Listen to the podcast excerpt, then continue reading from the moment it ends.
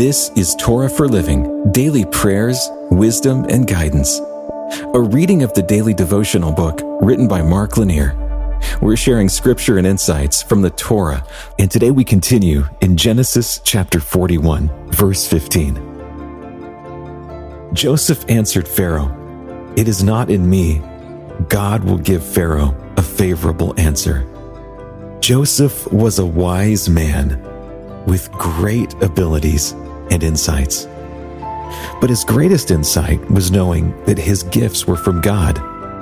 Humility accompanies those who understand this.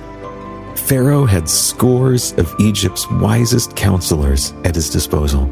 Egyptians believed in priests with special powers to communicate with the gods and with the dead. Court magicians in these days were not fully understood as performers deft with sleight of hand. They were actually considered conjurers, able to do the miraculous through their insights and skills. Into this culture and mindset came Joseph. Pharaoh had dreams. He knew they were important. His wisest counselors were not able to interpret dreams, but certain members of his court knew of Joseph's accuracy at interpreting dreams. Pharaoh brought Joseph out of prison to see if Joseph could actually do this feat. Joseph had every reason to claim a special skill just as the magicians of Pharaoh's court did. After all, if Joseph had the skill, then Joseph had the job.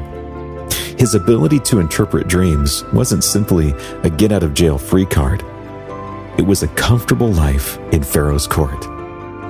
Joseph was confident he would be able to interpret Pharaoh's dream, but he didn't plan to take any credit for his ability. He wouldn't succeed because he was a wise man.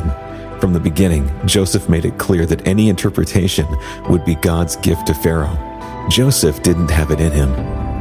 Pharaoh told Joseph his two troubling dreams, and Joseph gave Pharaoh the interpretations from God. Additionally, Joseph gave Pharaoh wise instructions on how to use the knowledge that God imparted through the dreams. Pharaoh was impressed. He didn't send Joseph back into the prison, but kept him as an advisor.